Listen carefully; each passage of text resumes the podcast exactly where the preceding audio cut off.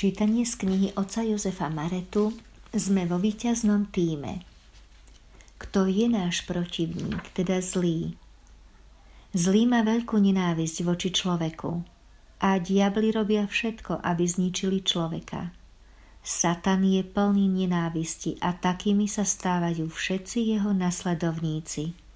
Znamená to, že sa navzájom nenávidia medzi sebou.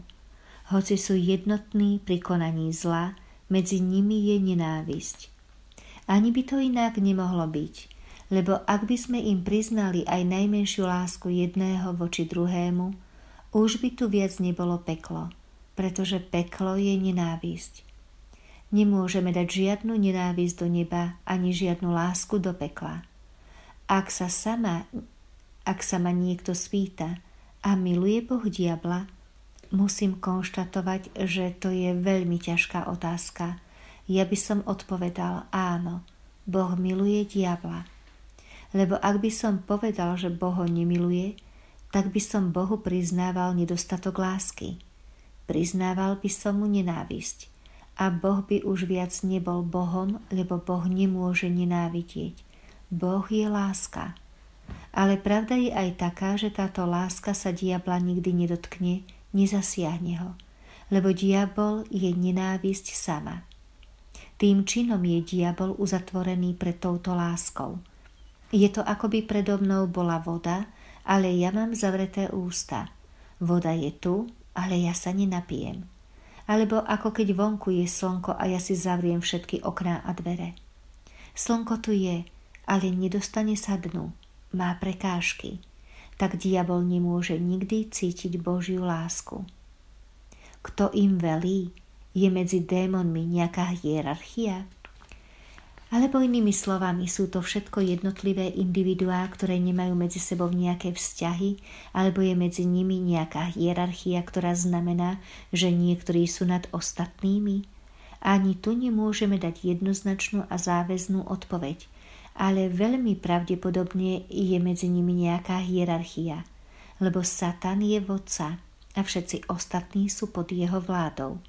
A toto sa dá vidieť aj počas exorcistov. Vtedy často exorcista zistí, že v osobe nie je len jeden zlý duch, ale môže ich tam byť viacero. Spomeniete si určite napríklad, kedy Ježiš vyháňal z mladého muža démonov a pýtal sa, koľko vás je? Odpoveď bola, je nás veľa, sme légia. A spomeniete si určite, že keď Ježiš z tohto človeka vyháňal démonov v kraji Gerazénov, tak ho poprosili, aby ich poslal do svíň. A bolo tam veľmi veľa svíň, to znamená, že tam bolo veľmi veľa démonov. Keď si exorcista uvedomí, že v osobe je viac ako jeden duch, tak môže počas tých modlitieb zistiť aj to, že jeden je podriadený tomu druhému. Ten jeden dostáva príkazy od toho druhého. Takže veľmi pravdepodobne medzi zlými duchmi existuje hierarchia. Často spolupracujú ruka v ruke pri konaní zlého. Môžeme si napríklad všimnúť tých, čo predávajú drogy dílerov. Spolupracujú, lebo sa navzájom potrebujú. Ale aj tak sa nenávidia.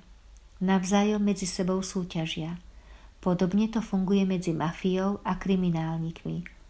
Spolupracujú, lebo vedia, že spolu majú moc, majú silu, môžu niečo dosiahnuť. Ale navzájom sa nemajú radi.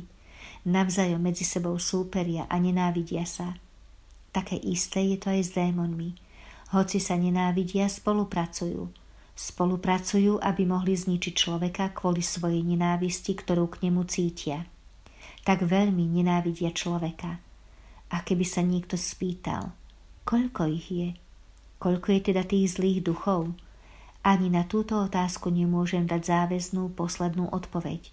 Ale odpoveď by bola, určite ich je veľa, možno, že aj milióny. Boh stvoril anielov aj ľudí. Vieme spočítať tie miliardy ľudí, ktorí tu už boli na zemi a tie, ktoré sú teraz tu? Takže v porovnaní s týmto si môžeme povedať, že ak Boh stvoril miliardy ľudí, tak mohol rovnako stvoriť aj miliardy anielov.